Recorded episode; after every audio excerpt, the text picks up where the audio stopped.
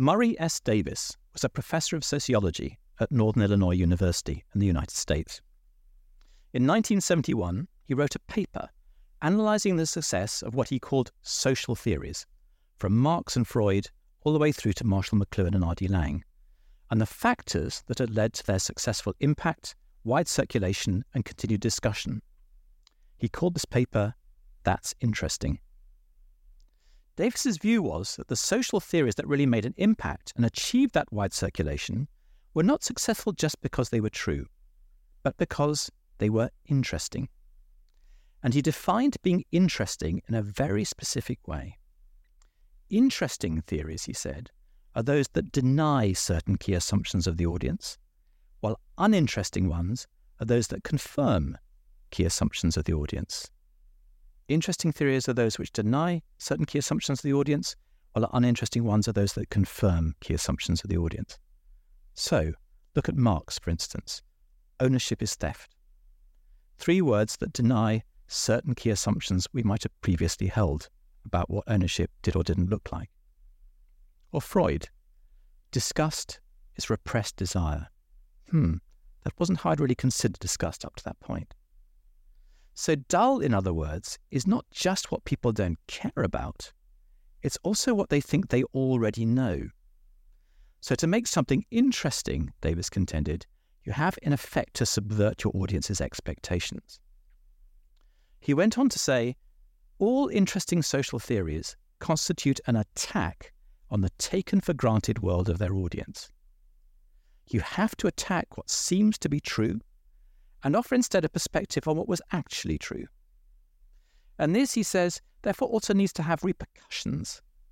Because the theory is denied the significance of something they are routinely doing in their everyday life, they therefore need to be stimulated into some new kind of ongoing practical activity instead. And he concludes to be interesting, then, you have to not only really know your subject, you have to also know what your audience's assumptions are about it as well so you can deny one or more of those assumptions. And the more clearly you can specify what the assumption is, the better you will be able to attack it. And he proposed in finality that a new field be set up called the sociology of the interesting, a study of the breakdown and build up of beliefs and the transformation of assumptions that would sit alongside the sociology of knowledge. I'm Adam Morgan. You're listening to Let's Make This More Interesting from Eat Big Fish, and there's a lot to learn from the conversation with today's guests one of which is that the idea at the heart of the business that they founded and the podcast they've become famous for is a really good illustration of Murray Davis's contention. Sarah Ellis and Helen Tupper are the founders of a company called Amazing If, which is on a mission to make careers better for everyone. And their clients include Diageo, Microsoft, Levi's, and the BBC. And they are perhaps best known as the co host of the extraordinarily successful Squiggly Careers podcast, which has become something of a phenomenon in the past eight years, they've done 368 episodes. They've got 4 million downloads and over 600 five star reviews on Apple Podcasts. Their two books, Squiggly Careers and You Coach You, have both been remarkable bestsellers. And central to the thought of Squiggly Careers is a denial of the previously assumed that the notion of the career ladder as a relevant or useful way to describe what our careers are like anymore has gone. That sense embodied in the cliche of a ladder of progression, of moving upwards in some kind of linear way, rung by rung. It just isn't the way the world works now. And if we continue to use that as our model, as an individual or as a company, we are completely misunderstanding how people's career paths are working. Instead, today, our career is all about the squiggle. I love the energy and possibility bound up in that word. I think you'll find Sarah and Helen as fascinating as their idea, and we'll start off by talking about the origins of squiggly careers and the squiggle itself, and move on then to discuss how they make something as difficult as discussing confidence issues more interesting, and indeed how one can tackle dullness in a large organisation. Let's meet them. Sarah and Helen, fantastic pleasure to have you on. Thank you very much for joining us. Thank you for having us. Thank you. Great to be here. So, but just before we start, what does dull look like in your world? What dull do you see around you and how pervasive do you think it is in, in the kind of the business that you do and, and the world in which you move? Good question. I think dull in the world of career development looks like we're all sitting in a classroom. The classroom has no windows, and there's someone at the front of that room reading from a script and clicking through lots and lots of slides and there's no chance of escape. and it sounds like I'm talking from personal experience, but you know, that's a story for another There's day. a whole sort of scary dull thing going on there, actually, which is an emotion I hadn't seen, but that's fantastic. I feel like mine's less about an environment that's dull and it's more like a language in that there are certain words that I see or hear and it's almost like every time I see or hear them, I'm like, oh, come on, come on, everybody. I saw it today. Um, when in, in, in the news, I was reading management today earlier, and then one of the headlines was about somebody stepping down from their job. And I'm like, do we have to, like, this idea of this stepping up and stepping down being the only direction you can possibly develop in? And it, it happens in every headline when someone senior moves on from a role. And it happens in lots of career conversations. And I just get quite, I just think it's really dull language to talk about career development when there are so many more dimensions to what people can do and where they can go and how they can grow. And all we do is reduce it down to stepping up and stepping down. You can obviously the frustration is coming through, but every time, every time I see that, it, it, I find it slightly frustrating. You're both bringing very different but very strong emotions to this, which is very promising for the rest of the podcast. So, so let, us talk about the kind of birth of squiggly careers, um, and and we'll obviously come on to amazing if a little bit later on as well. But clearly, one of the kind of key thoughts at the heart of squiggly careers is actually the old notion of the career ladder is just no longer appropriate and that actually we need a completely different model. But when you started, presumably, you were really kind of swimming against the current in that stage, weren't you? Tell us a little bit about how that started, what it was born from in terms of your experience, and indeed how you came up with the concept of squiggly careers.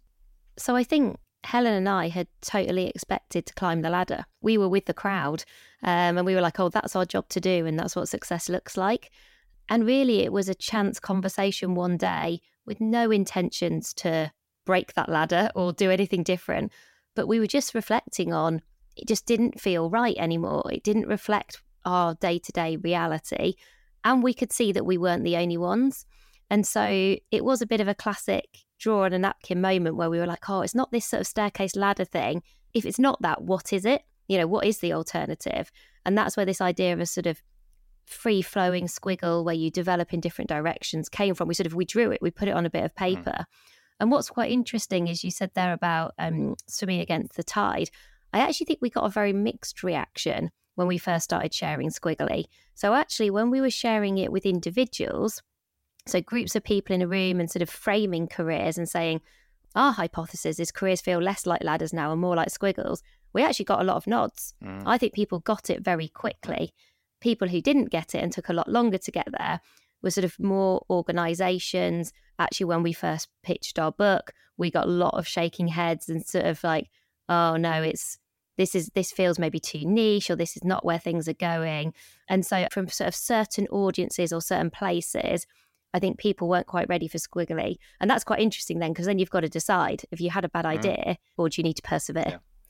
And I think that was 10 years ago, that conversation. And as Sarah said, when it started to touch managers and companies, I think Squiggly was seen as a potential threat. Like if my employees are going to squiggle, then they're going to leave. Whereas now our work 10 years later, I think people increasingly see Squiggly as an opportunity. Like we have a big program that we run called Squiggle and Stay, which is about how organized create squiggly career environments where people can develop in different directions so they stay for longer. And it's so interesting to see that shift in the time that we've been working on it, where this word was sort of, hmm, not, I'm not sure we should say squiggly around here. And now it's sort of like, oh, actually, we want to say squiggly around here because it's actually a, it's a great thing. I was um, saw a post today uh, with Centrica, one of the organisations we work with, and they've given all of their graduates a copy of the Squiggly Career on day one, starting with a company. I don't think that would have happened Fantastic. 10 years ago. Fantastic. No, definitely not. Well, uh, so no one let us write, write the book, let alone give it to their graduates. so tell us about the word squiggly, because squiggly is, is such a lovely word for all sorts of reasons we'll come on to talk about, but it's also it's a deliberately low status word, isn't it? It's a tonal shift, really. You could have called it the non-linear career arc or something, which would have been a bit duller, but I mean, would have had a sort of higher status element to it. But you're deliberately choosing a kind of much more informal, almost kind of playful way of describing it. Tell us a little bit about how important that word has been and why you chose that word rather than anything else. I think the visual came before the word. And I think we are a very visual company. And actually, we sort of, I hope we don't take ourselves too seriously, but we sort of do take our visuals quite seriously and sort of how we uh, deliver our career development, and we draw everything. So we haven't used a single PowerPoint slide in 10 years. Um, and we've been asked a lot, are you sure you can't put some slides up? Because everyone else is doing slides. And we don't, we live draw. We draw all of our ideas and our tools. Um, not because we are incredible drawers and there is no sort of fake humility there from, from either of us. Um, we are definitely good enough at drawing, but because we know that people connect with visuals, we remember them. They're interesting, they're fun, they're playful. And I think just this idea of like a career ladder just feels so formal and it's not very everyday. Whereas if you ask people to draw their own career, like draw the shape of your career, I ask people at the start of loads of workshops, um, share a GIF or an emoticon that sums up your career so far. People are not sharing staircases and ladders. They're sharing roller coasters or somebody um, you know navigating a park in different directions or a winding road so i think all we did was kind of give a name to a visual that a lot of people like recognize for themselves. I think we gave people a word to describe what they were already doing. And I think from that has been this realization of the just the stickiness of language. So we really care about losing the ladder and we really care about making learning last. And squiggly helps with the ladder because people like squiggly and they want to be seen as squiggly and they want to do squiggly. And language really helps with making learning last because we want to make it memorable and we want to make it very human and we want to put this into conversation. And so, like, for example, one of the things we created was this idea of squiggly swaps, like taking this very ladder like language and shifting it to squiggly. So, you don't talk about career plans, you talk about progression, you don't talk about your talents, you know, title, sorry, you talk about your talents. And um, I think Squiggly was the start of us realizing if we can create a new language for career development that feels simple and sticky, and it does a lot of the hard work for us.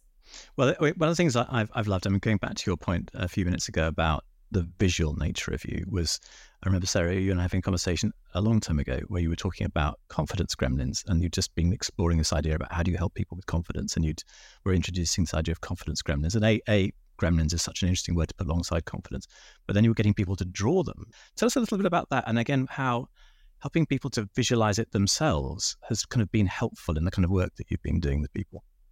Um, so we work internationally, and I think drawings are one of those things that cross languages really, really easily. So we can be in a room with the grief people in Spain and they start drawing their confidence gremlins and everybody instantly understands what someone's talking about. Like my favorite exercise to do when we get to be in a room with people, and a lot a lot of the time we're virtual, so I, lo- I love this when we can be in rooms with people. Is we create a confidence gremlin gallery, so everyone gets this really large post-it note, and they draw their confidence gremlins, and and you know people have to kind of get over my drawing's not very good. Well, not, neither are ours. We kind of set the bar pretty low with what they look like.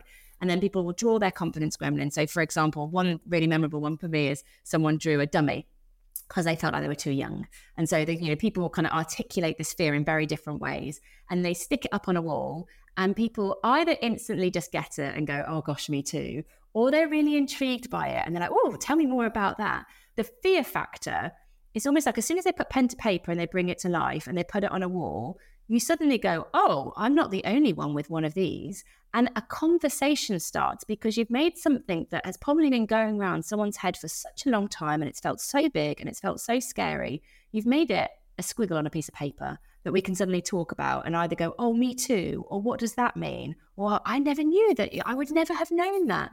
And suddenly getting it out of our head enables you to get help. And that might be helping yourself because you've suddenly gone, oh, I, I this has been actually holding me back for quite a long time. Or it might be help from your colleagues who go, oh gosh, I'm in the same boat. Let's let's sort this out together. But that that moment, it doesn't matter what level somebody is or what job that they do, everybody has a confidence gremlin. And as soon as you put pen to paper, it becomes something we can do something about. And I, it always feels like a really powerful moment that I'm quite proud of when you see people talking about a fear that's been holding them back, but they're talking about it in a group with other yeah. people. It's it's quite like powerful to see. I bet. And I, it feels to me as though um, that the the act of kind of drawing it rather than just describing it and sort of making it more engaging like that would sort of disarm potential criticism or that you just sort of you step beyond kind of that sense of sort of verbal you know defensiveness or something because you just is that right i mean is that, is that kind of how it works it just seems a kind of a different level of engagement really Well, I think it always starts with nervous laughter, you know, when you ask people to draw. Um, and I think people probably transfer their fear about confidence into, I've now got to draw something. And we have to work hard to get people to draw. I, you know, it's the one time I, I really do mean it. We, we really have got to draw here. and then once people get started, I think people get more playful. So I think the nervous laughter turns into playing and people having fun with it. And then the noise in a room gets louder you know, like every, you, you can just see like the, the kind of energy increases. Everyone loves putting them up. You're suddenly on your feet. I think people think differently on their feet, and you're walking around. You hear people are laughing about these things, which, you know, these are long held beliefs that often we've put a lot of scaffolding around. We've reinforced these beliefs. They are unhelpful, but they feel really hard to let go of. And I think it, it's sort of such an important tipping moment and tipping point for people to realize, to Helen's point, I'm not alone. I can do something about this. And you know what? Even the most senior person in this room has had to do this, has had to draw their gremlin and is talking about it. So no one is immune. And helping people, I think, also to let go of this idea of they need to be fixed. I think sometimes, particularly with confidence, people are really hard on themselves. You know, we're all our own worst critics, and people feel like, oh, well, I've got this gremlin, but oh helen doesn't have any and that's why she's so much more successful than me. And i think there's uh, there's something about everyone drawing their gremlins where you kind of create this levelless learning. We're all kind of here together experiencing something similar um, and actually having quite a lot of fun with it. Uh, just out of curiosity i mean because i imagine you obviously work with sort of teams over a period of time.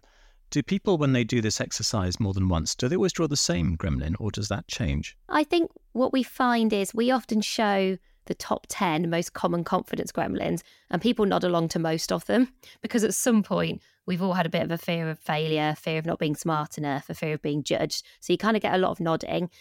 And then when we sort of say, we'll draw the one or the one or two that really hold you back, that feel like they've been with you, they've sort of been your constant companion, people usually have one or two.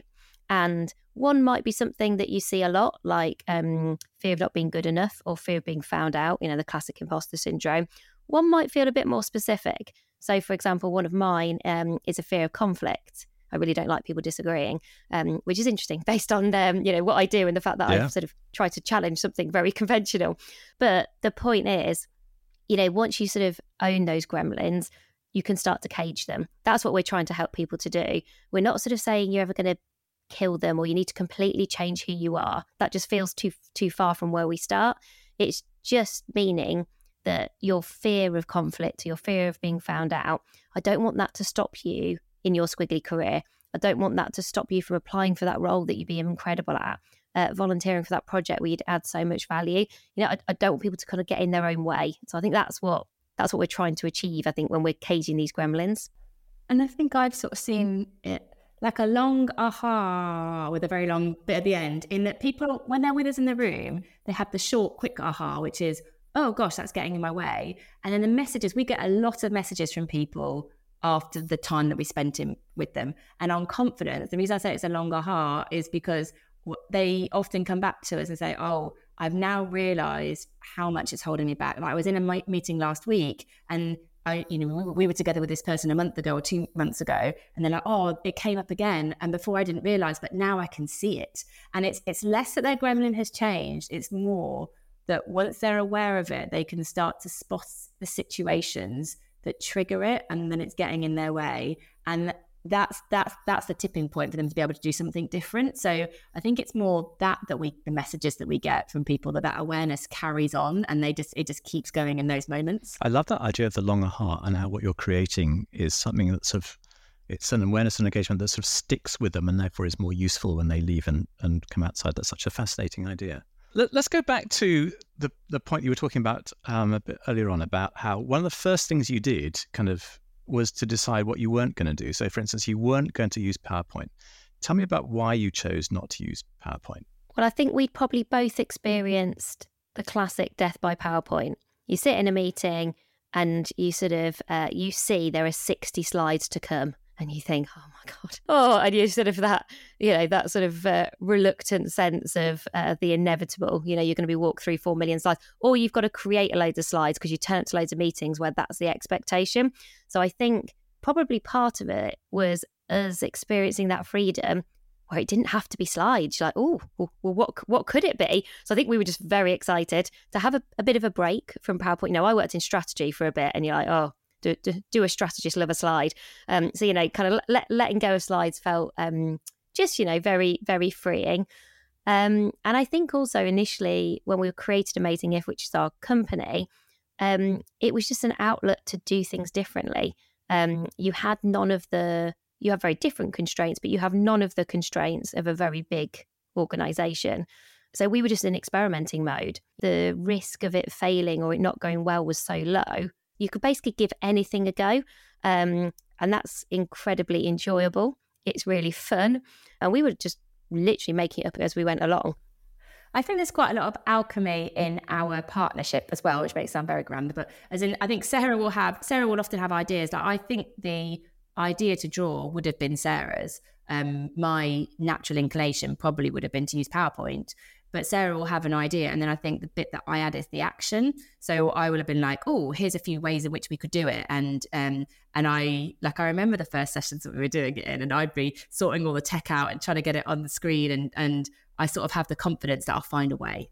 Like, so Sarah will often be like, oh, I wonder if we could do this, or i would like to try this. And then I, I will sort of pick it up and be like, I'll find a way.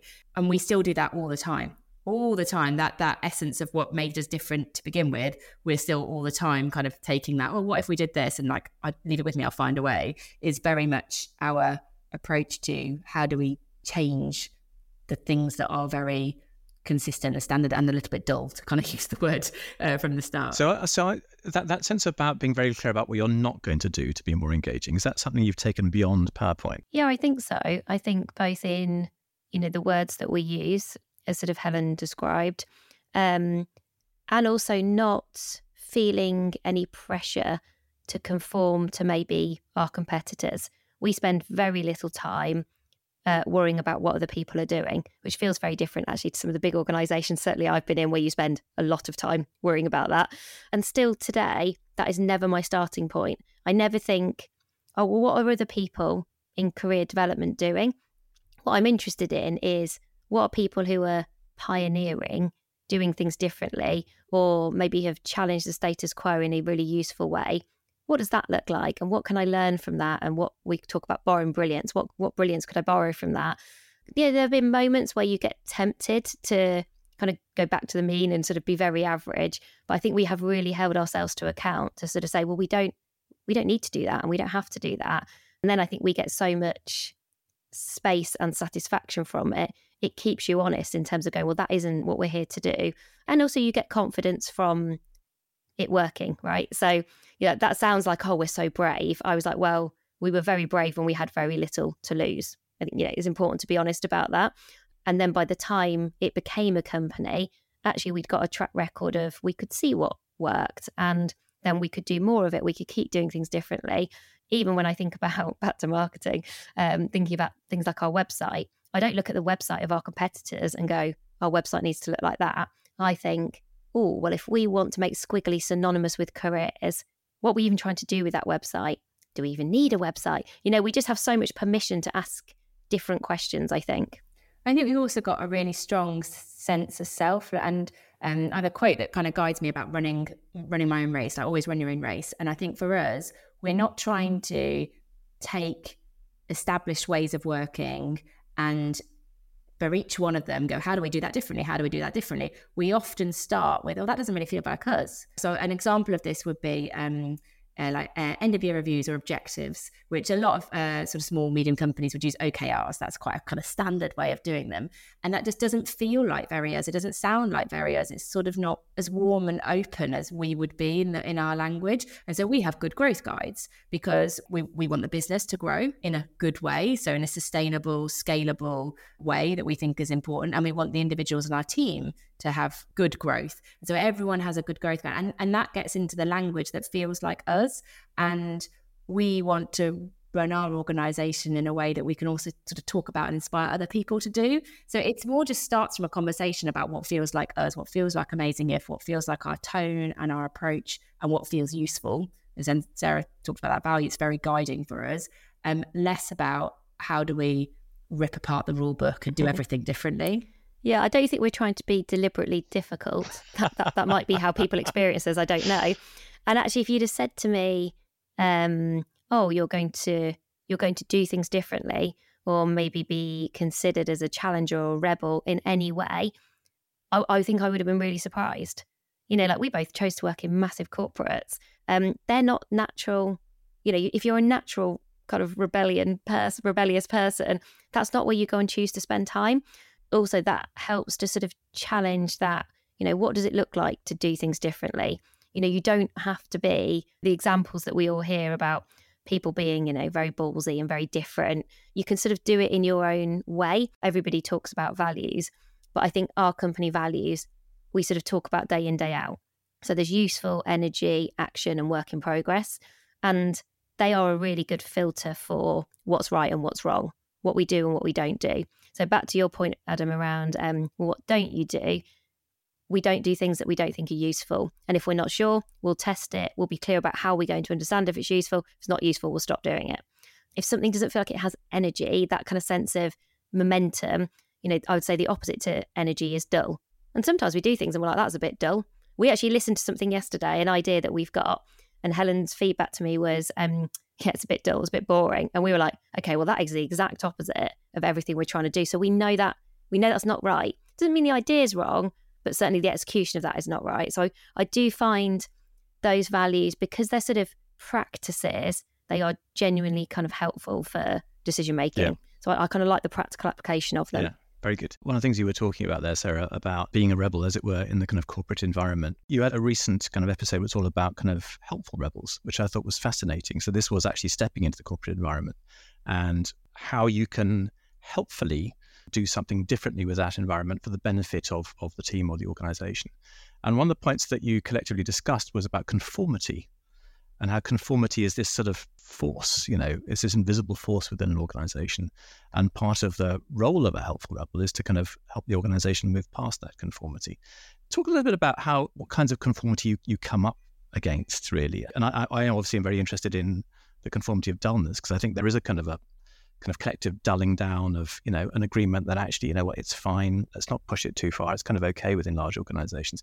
What part do you think conformity plays in that and, and what would it mean to be a helpful rebel in overcoming some of that? I think part of being a helpful rebel is about actually being a mirror to what's going on at work. So I think we get so consumed into conformity, we don't even realize it's happening. So we don't even realize that the same meeting has happened on the same day, at the same time, in the same way for the last year because it's just been put as a recurring meeting in our diaries. And we don't realize that, you know, the same same length and the same structure. And I think sometimes just being that person who says, even just some questions, like what are we trying to achieve? How effective is this meeting in doing this? What could we do differently? Like, I think sometimes being the person who's kind of anti conformity is just the person who's asking some questions because the people who are conforming are just showing up and doing what they've always done. And so I don't think it always has to look like someone's being, like Sarah said, I think you can be different without being difficult. And I think part bringing the difference or just showing like a mirror to, oh, did you realize in the last like 10 minutes we said the same word. Like I often play back words that people are saying that they don't even realize they're saying. Like we, what if it wasn't that word? What if it was this one? Would that change the direction of this discussion that we're having? And and I just think mirroring sometimes is just a really really useful practice, and you can do it in meetings, like how the frequency of meetings, the agenda of the meeting. You can do it with language and the way that we manage projects. I think Sarah, I think you're very good at sort of being nicely disruptive. you kind of you'll often like pause a conversation that's been going in one direction for too long and be like, hmm, what if we just start from scratch with this? Like I think sometimes we just keep going with the way things are done because either people don't feel confident enough to challenge or they just don't create pauses like or prompts or provocations in the way that we're working to enable something different to happen. And like I said, I think sometimes that can be as simple as like the power of the questions that we ask. How might we what would it look like if if we tried this approach what could it be? You know those sorts of things can be just a subtle way of um, changing the way we do things. What are your thoughts sarah? Yeah i think particularly in large organizations there is too much um, everybody agrees and everybody agrees with the most senior person in the room. And and then that leads to conformity. So I, I think that for the first 10 years of my career I, I nodded along and did what I was told. And that's quite a successful strategy, to be honest, in big organizations. I think that served me quite well. Um, but do I think that is a successful strategy for your career and for organizations if those organizations want to grow and do things differently and, and sort of not just do the same thing, which very few organizations have the luxury of like, oh, we're just going to do the same again. Most people can't do that now. You don't want people like that. You want people who disagree. You know, we talk about with high trust teams, you have high care and high challenge. And I don't think there is enough emphasis or effort put on, well, how do we create those environments and those conversations where everybody is given the permission to share their point of view, to give their perspective, to ask a question, to, to disagree usefully. And actually, if I think about now, going back to uh, my corporate days, a couple of people who tried to do that were probably squashed quite quickly because it felt like, oh, but they're they're sort of labelled as kind of bad disruptors. And I do wonder now whether some of them actually were just quite good in uh, interrogating and asking good quality questions. Perhaps weren't maybe doing it always in quite the right way, but their sort of their brain was getting to some good thoughts. And so, like we often talk about, I talked about it today with a group of very senior leaders about, well, how often are you creating an environment where people come together and the purpose of that conversation is to what we call challenge and build. So I was saying to them, if people don't ever do this, if they don't practice, they're not going to get any better. So if you're starting from quite a low base of everybody gets on, everybody agrees, nobody dares do things differently, like people have got to experience it to know what it looks like. You've got to you've got to have a go. And I think this is basically what happened to me. This is sort of an important turning point in my career. I suddenly worked for somebody who asked for my opinion. Um, and so I will give Sarah Bennison a good old shout out for that. So I worked for Sarah at Barclays, and Sarah suddenly said to me, like, what ideas have you got for me? Like, what, what do you think we should do? And I was like, what, wait a minute, you, you want to, and I mean, she absolutely, you know, opened Pandora's box because obviously then I went really crazy. I was like, amazing, I can have ideas. This is like me on my best day and got very overexcited. But at that point, I was like, oh, that's how I add value. And that was definitely how I added value. Yeah, very interesting. Let's stick with senior leaders because the, the podcast is all about, as you know, being more interesting at the moments when you can't afford to bore the audience. And you did a really fascinating episode recently about that with senior leaders, right? And the, one of the points you made was that working from home or partially working from home environment, the ability to impress senior leaders informally is much reduced you know that kind of little water cooler moment or in the or in the corridor or that kind of stuff or in the lift you know that's sort of gone to some degree. So now it's actually in more formal situations that you are trying to interest and engage. And you had some very particular perspectives on better ways to engage with senior leaders in those environments if you wanted new words to appear shiny to them. I love that word shiny. Uh, again, it's one of your bits of language. Tell us a little bit about what you found, because you actually asked senior leaders, how should people engage with you, didn't you? And what, what were your conclusions about how people should show up and, and be more interesting to the senior leaders today?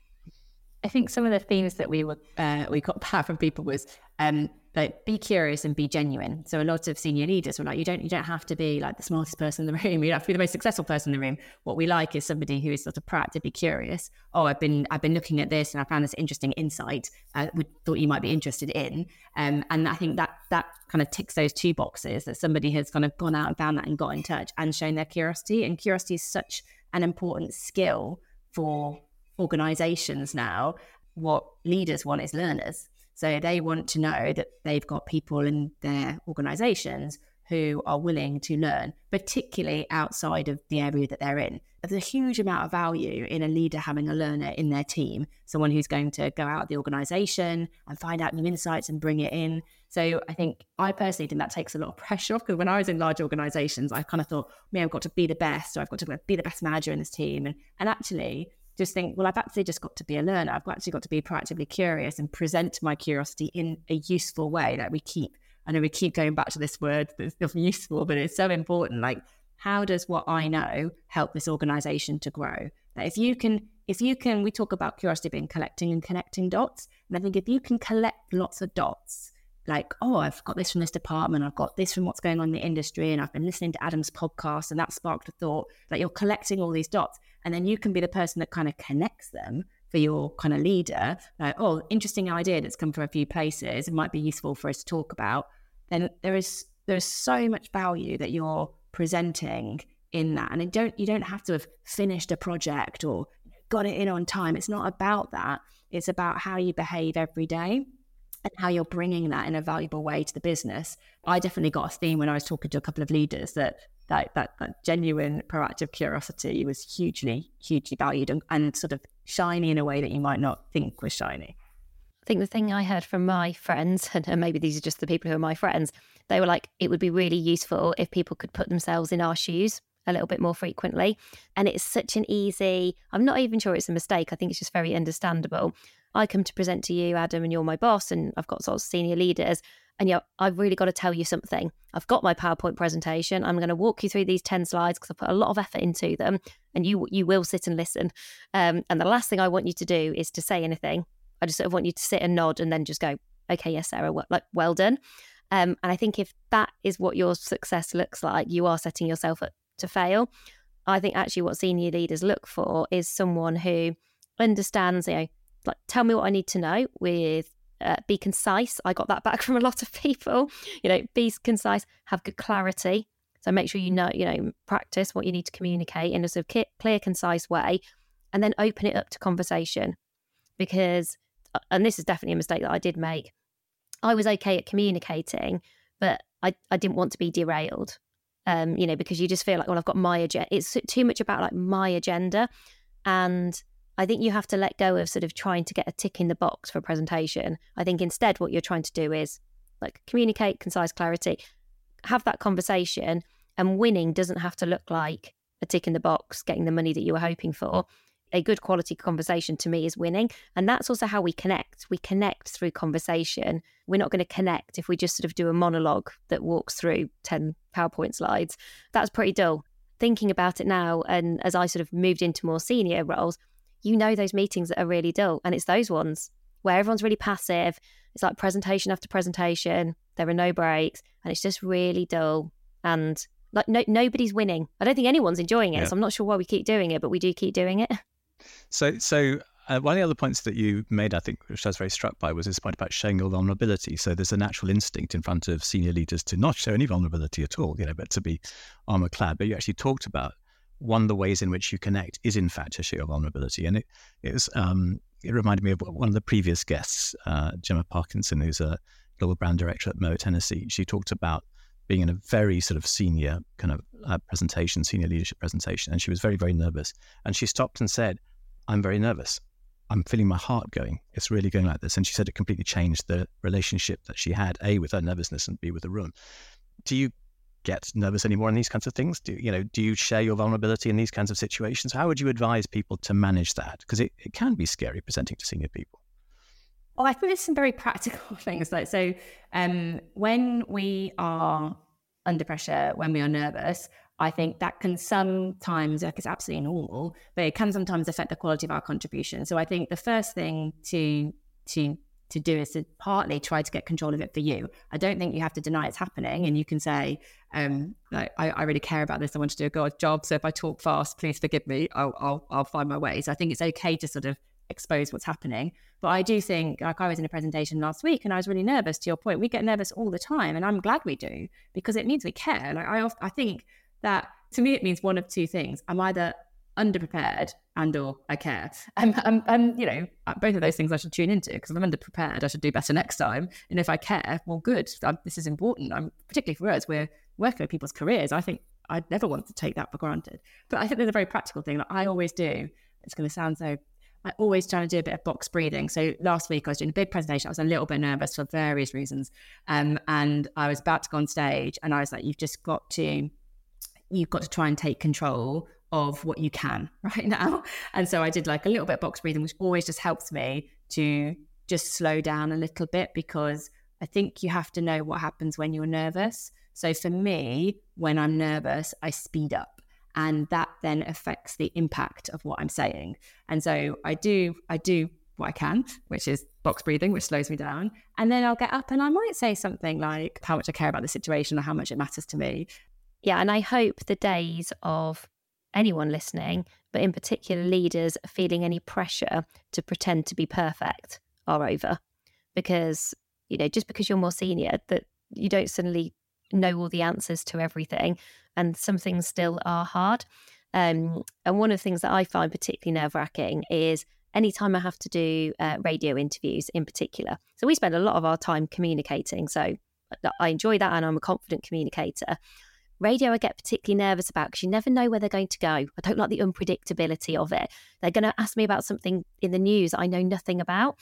And I always then feel a bit like a fraud. Ideal scenario, of course, you go, well, I'll just avoid it. I'll delegate that to Helen. Surely that's what a co-founder's for. But you know, that's sort of not the point. You're missing out on quite a lot of learning if you if you never do some of the things that scare you. And I have found for that situation, knowing that I'll be nervous, I just write down three words that I want to reflect how I'm going to show up in that interview. And I would do the same actually for if I was nervous about a presentation.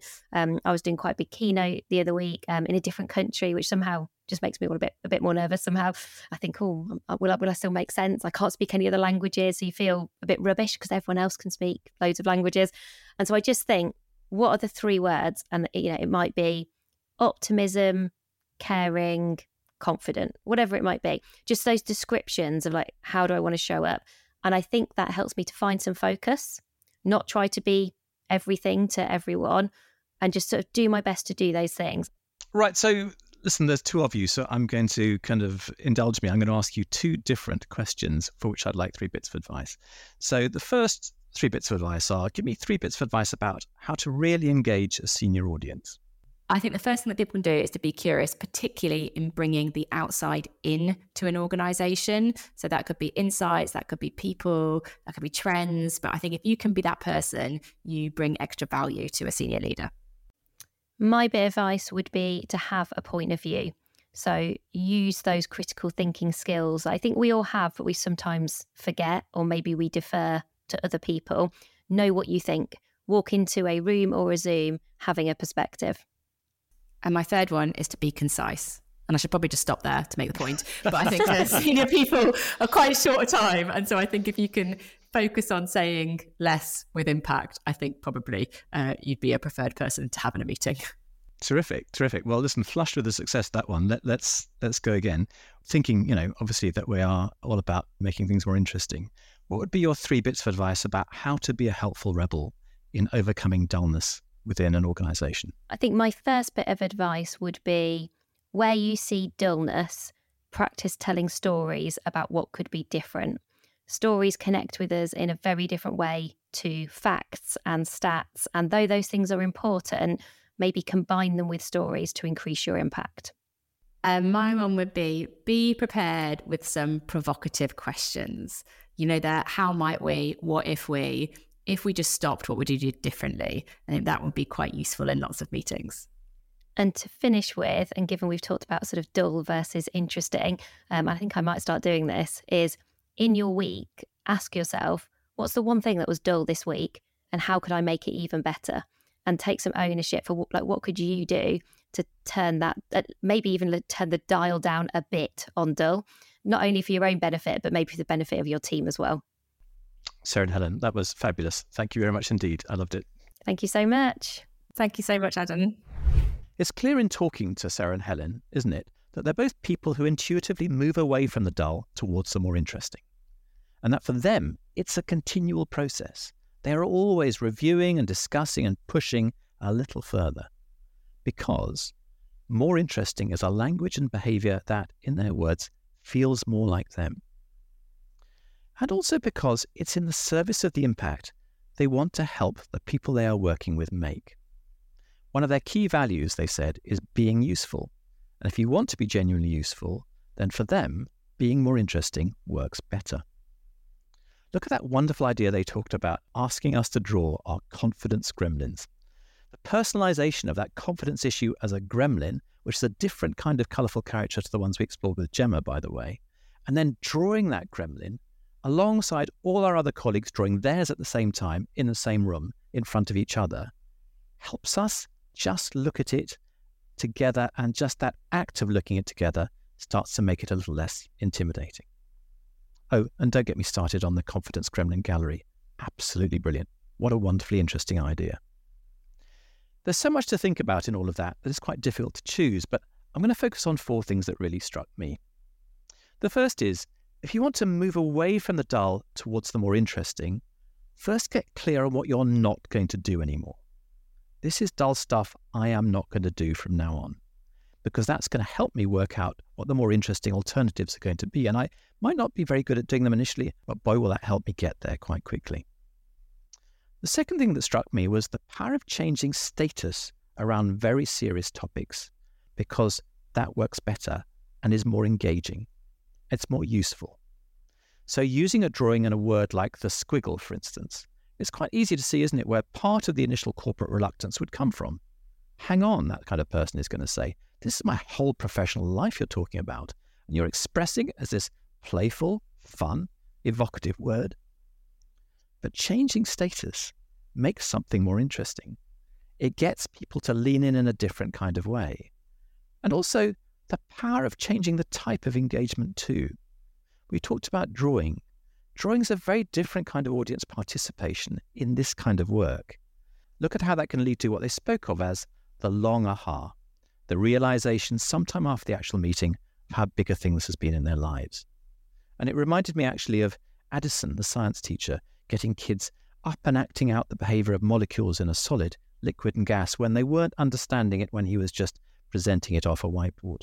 That act of participation, being more interesting, being more involving, changes their relationship and their understanding with a topic that they are trying to grasp.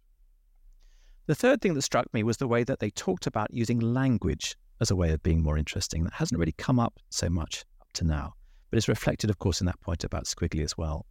And how language and making that interesting perspective stick better through language is helpful because it's more memorable and it's more human. And again, this is in the service of being useful because they want to make learning last.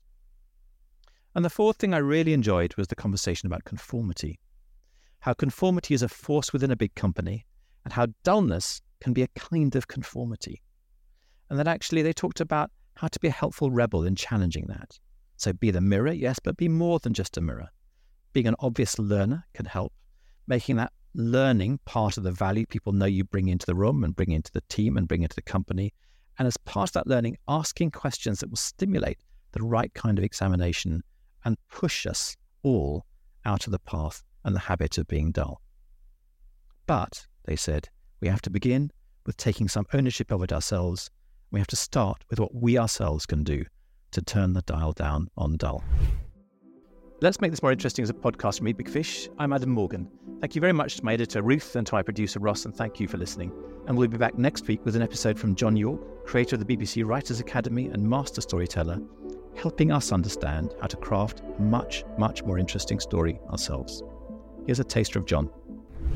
You know, again, story relies on an emotional response. What a good antagonist does is it incites fear or antipathy or awe you know, those are the emotions you want to create because then you will want that thing defeated and you want to make that battle as hard as possible. So you want to make the villain as devious and ingenious as possible. Yeah, and the classic way of articulating the antagonist is they are they are an embodiment of the protagonist's worst fear. See you then.